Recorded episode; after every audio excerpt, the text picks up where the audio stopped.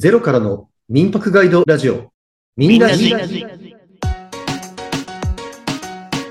この番組では、五つ星民泊ホストの哲郎と、民泊に興味はあるけど、どこから始めていいのかすらわからない勇気の二人が実践的な民泊知識をシェアし、またリアルな民泊事情や実際の経験談を面白く共有していきます。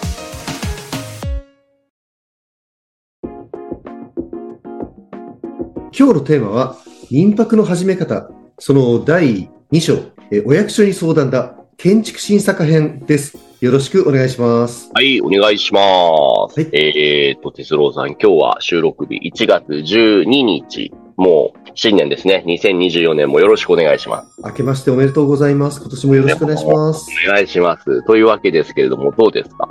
哲郎さんの周り、年末年始は。はい。収録日がまあ、お正月直後というのもあって、なんというか、うんやっと年末年始が終わったと。まあ、そういうふうなモードですかね。年末年始って言ったら普通はね、お休みするモードではないですか。そう。あのーリスナーの皆様、これから民泊をやらようとしてると思うんですけど、うん。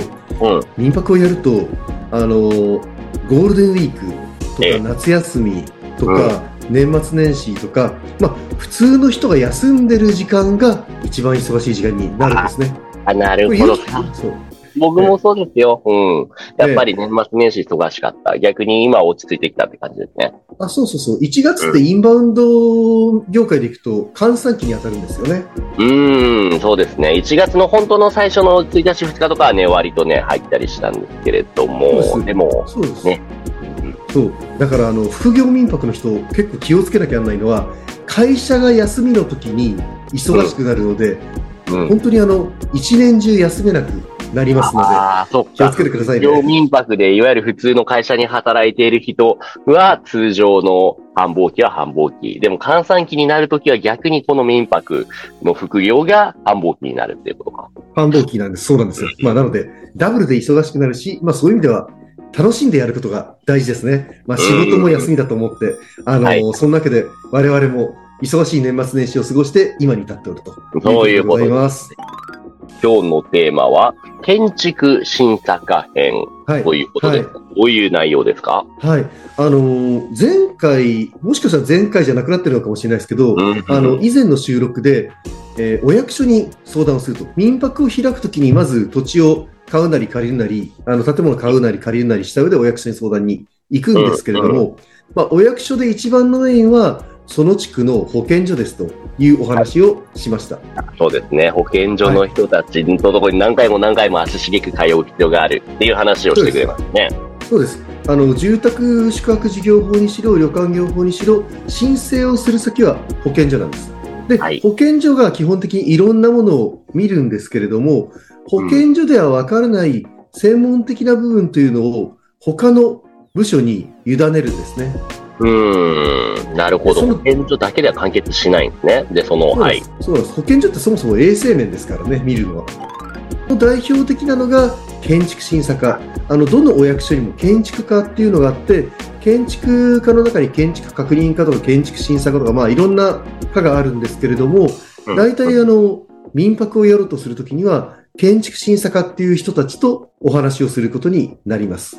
なるほどね。このはい建築審査課のええ、人たち、えー、ど、ど、どんな、何についての許可を申請するために彼らのところに向かうんですかね？建築基準法ですね。建築基準法。はあれ、やりましたっけ？この放送でも。や、や、やってやりましたっけ？ないし、はい私自身がなんと読んだことがないという困った法律ですね。ええー、哲郎さんも読んでない。ってことは何、読まなくても大丈夫って言い方もできるんですかね。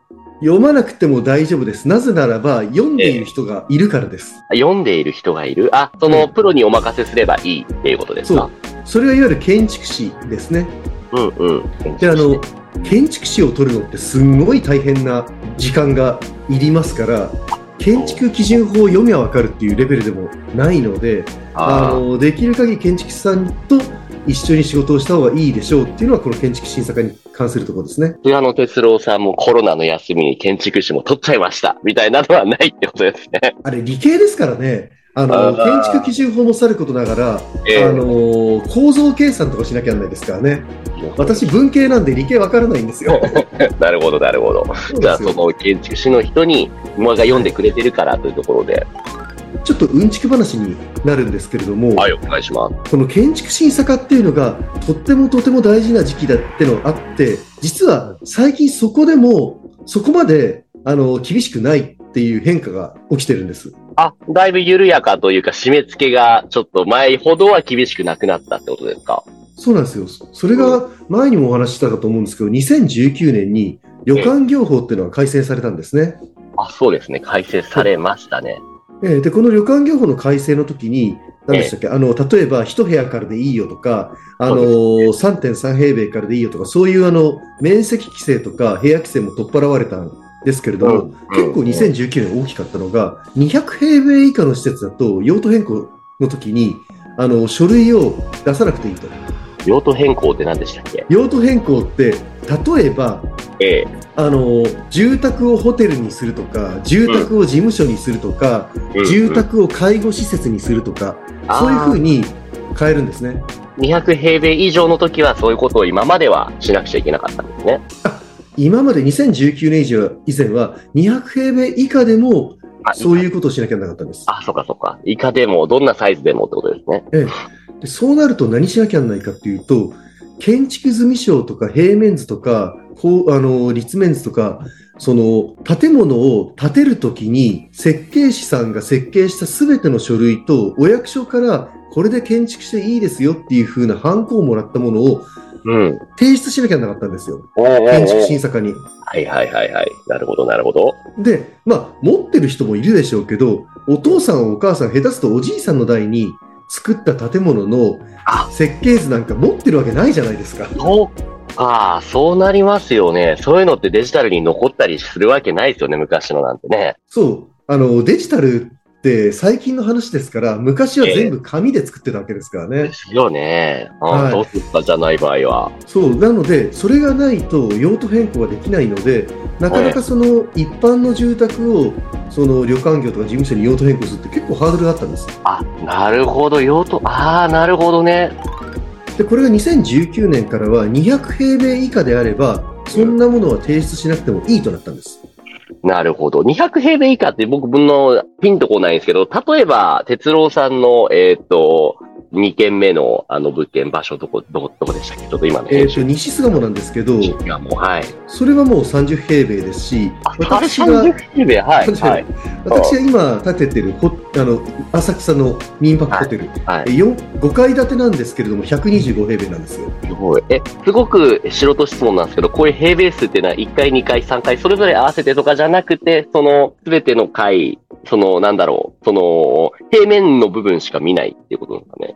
1あそう階分全部あ合わせなきゃならないんですけど、そうです。今合わせて全部合わせるんです。合わせてでも125ええええ平米。ああ、全然200なんて、なかなかいかないですね、普通にやってたら。そうなんですよ。なので200って多分大抵の住宅ではそこまでいかないので、はい。ほとんどの住宅は、あの、旅館業とか民泊の申請をするときに、建築審査課に難しい書類を出さなくてもいいですよと。まあ、昔の書類？昔の書類を出さなくていいよってなったのは、実は2019年のすっごい大きな変化です。うんなるほど。それはじゃあ用途変更しなくてよくなったってのは楽ですね。そうなんです。これがですね、2019年に改正されたんですけど、意外と知ってる人は少ないですね。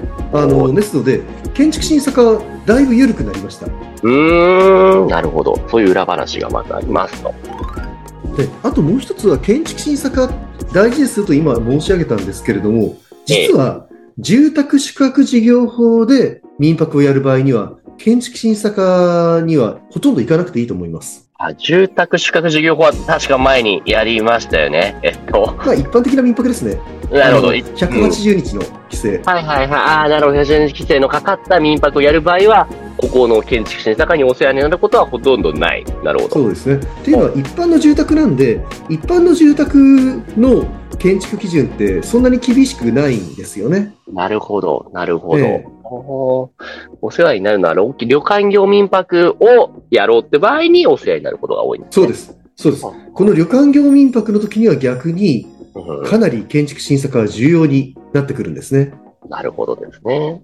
で、ここで旅館業民泊ができるだろうと思って、物件を買っちゃって、はい泣きを見る人が多いですよ。ね本当そういうのね、何回も聞くけれども、怖いですね。例えばですね、私がチェックされた項目を今からお話をします。お願いします。例えば行動に2メートル以上接していると。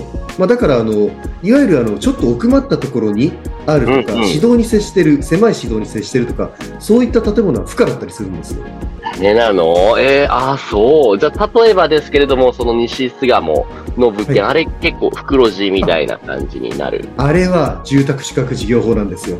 だから大丈夫と。じゃあ、あれをもし、すとか、えっ、と、旅館業にしようとしたら、まずこの点でアアウトになるってことですかね。跳ねられます。跳ねられます。えー、これ1個でもアウトだったらもうダメなんですね。ダメです。ええー、なるほど、なるほど。はい、他にもいろいろありまして、もちろん耐火建築物であることですとか、階段の幅が広いこと、まあ、大体50センチですとか、いろいろあるんですね。あ大変だ。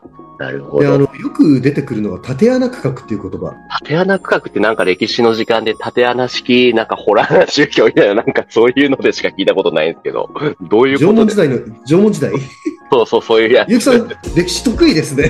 全然ですよ。全然知らないよ。なんかそれだけ覚えてるだけで。これどういうこと？縄縄文時代の縦穴式住居とはちょっと違って、でも漢字同じなんですけどね。はい。ええええ縦穴って何かっていうと、この階段の上り下りをするところって縦穴って言うんですけど、うんうん。階段って、あの、煙って、火事が起きた時に、煙って下から上にバーッと行くんですよ。なるほど、なるほど。そう。で、人が居住している空間と階段、その、ブワーッと煙が、えっと、下から上に行くところとの間に仕切りがないと、あっという間にみんなが煙に巻き込まれるよと。あいう話があるとほど。じゃあもう吹き抜けみたいな作りだと一気にもう、上下から上にバーって登っちゃうので、まずいと。そうなんですよ。なので、人が住んでいる住居空間と、その煙がバーッと上に上がるところとの間に仕切りを設けて、で、はいあのー煙がこう入ってくる前に逃げられるような方策を立てられるようにするっていうのが、まあ、縦穴区画の基本的な考え方なんですね。なるほどね。はい、はい、で考はい。えると、一般の家って普通にあの階段があって廊下があって、あの、お部屋に行きますから、なかなかそういう縦穴区画が取りにくいということで、必必然的にマンションみたいな、あの、建物を想定することになりますね。はい、はい。あ、でも確かにそう言われると、旅館業、そのホテルみたいなところは、大体階段にそういう扉といついてますね。あそうです、そうです、そうです、そうです。で、まあ、それだけじゃなくて、その煙が、こう、一気に下から上に行かないように、なんかあの、よくホテルって螺旋階段みたいになってること多いじゃないですか。螺旋階段になってること多いですね。そういうのありますね。うん。ええあれって、あの、煙が下から上に一気に行かないように、煙がところどころでとどまるような、あの、構造にしてるんですって。あ、階段がそのシャットアウトしてくれるみたいな。そうそうそうところどころ天井で、あの、煙がシャットアウトされてる間に逃げられるようにするみたいな。螺旋階段を作れば、それはじゃあその仕切りの壁扱いとしてカウントしてくれるみたいな感じなんですか？それとは別に。螺旋階段は煙を止めるための仕切り、えっと、区画で、プラス壁を作って、あのーなんでしょうね、住居スペースに入らないようにするとか、なそう、何言いたいかっていうと、こういうことを確認せずに物件を買ったり借りたりすると、うん。後からハマるっていうことなんですよね。ねだって耐火扉とか螺旋階段なんて、そんなん普通に考えたらめっちゃお金かかりますよね。そうなんです。なので、私も実は浅草で今、旅館業民泊やってるんですけれども、ええ物件を買う前に、やっぱり知り合いの一級建築士さんに全部見てもらいました。ああ、なるほどね。建築審査課に通るこれで、みたいな話を。そうです、そうです。で、階段の長さとか測ってもらって、これだったらいけますね、というふうなところまで詰めてから、売買契約をしたっていう感じですよね。ね、素人知識でとりあえず行動に2メートル以上接してればいいんでしょ？みたいな感じで買ったら、他の点クリアしてなかったって感じで、アウトってこと絶対ありますよねそうです、。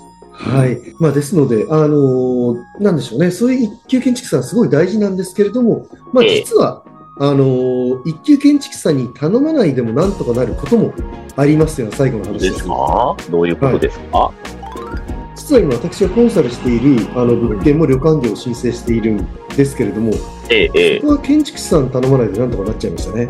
あ、それはもう、それは、哲郎さんが建築審査課の方にその手続きしに行って OK ですっていう感じでもらえたんですか？そうなんですよ。ええそう、すごい裏技なんです。そう、裏技があるんですよ。というと？あの、建築審査課に、あの、建築し設計事務所とか建築工務店が家を作るとき、大規模な、大きな家になる、マンション規模の、えっと、大きな建物になると、必ず建築計画概要書っていうのを提出してるんです。大きなっていうのは、それは、またあの200平米以上みたいな感じですか？もっと？そうです。あ、そうですね。そういう、まあ割と大きな、それぐらいの規模ですかね。ああの、ちっちゃな住宅だと、そこまで出してないこともあるんですけど、まあ、普通の大きさであれば、あの、建築計画概要書と建築審査会に出してるんです。はい。で、意外と彼らがデータで残してるんですよ。あ、残ってるんだ。残してるんだ。はい。残してるんですよ。で、それ見せてっていうと、あの、大田区なんかだと、パソコンからダウンロードできたりするんです。その、建築時の建築計画概要書が。はいはい。それって、他の他人の物件とかでも自由に見れちゃうってことなんですか？あ、これ見れちゃうかもしれない。なんか、それが見れるならすごく参考になりそうですね。そうですね、僕の記憶だと、確か住所を入れれば、うんうん。ダーッと出てきましたね、建築うん。計画概要書が、パソコンで。うんうんうんうんうん。ああこれ鋭いですね、ゆうきさん。そうですね。あの、買うときにそれ出せますね。うんうんうん。じゃあ、それを出して、えっ、と、建築士さんに見せて、まあ、見せなくても自分でそのチェックをすれば問題ないっ。ていうそうなんですよ。それ、そこに結構いろんなことが書いてあるんですよね。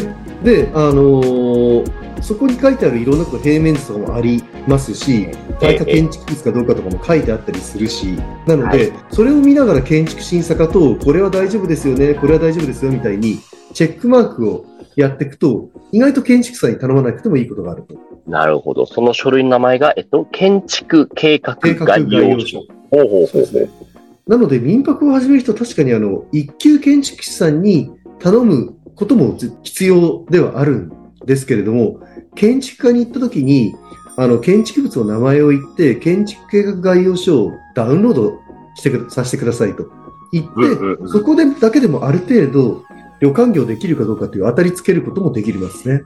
なるほどね。あ、それはちゃんと出してもらった方がいいですね。うんそうなんです、そうなんです。まあ、そんな風な裏技はあるんですが、あの、旅館業と住宅宿泊事業法で、やっぱ民泊で建築審査課に関しては全然ハードルが違うと。で、特にやっぱり360日やろうとすると、旅館業。で、それをやろうとすると、建築基準法、あの建築審査課っていうのは、とても大事ですよっていうふうに今日はお伝えしたいなと思います。はいはいはい。もう前々から口を酸っぱく哲郎先生が言っている物件を買ったはいいものの買ってみたらこれは旅館業民泊できない物件でしたっていう泣きを見ないためにもしっかり確認をしましょうっていうことですね。はい。なんかもう、だんだんあの、皆さんが、え、こんなめんどくさいの？って、なんかこう、ラジオの前で、この前もあるリスナーさんに言われたんですけど、堅苦しいとか。堅苦しいって言われちゃった。まあね、少しずつですよね。他にもゲスト会とかね、ゆるいのも撮ってるんで、そう、疲れた方はまずそっちを聞いて、また勉強する準備ができたら、これ難しいの聞いてもらえればと思います。はい。そうですね。あの、この前ゲスト会取りましたんで、それも、あの、楽しみにして、堅苦しいと柔らかいのを徐々に聞きながら、あの、ゼロから民泊を知っていただければと。ですね。はい。僕も頑張って勉強します。では、今回これぐらいにして、ありがとうございました。というわけでお送りしました、ゼロからの民泊ガイドラジオミンラジ。番組では今後も未経験者でもわかる民泊関連情報や体験談を共有していきます。ポッドキャストや Spotify でお聞きの方は、高評価、レビューもいただけると活動の励みになるので、ぜひよろしくお願いします。今回はここまでです。ありがとうございました。ありがとうございました。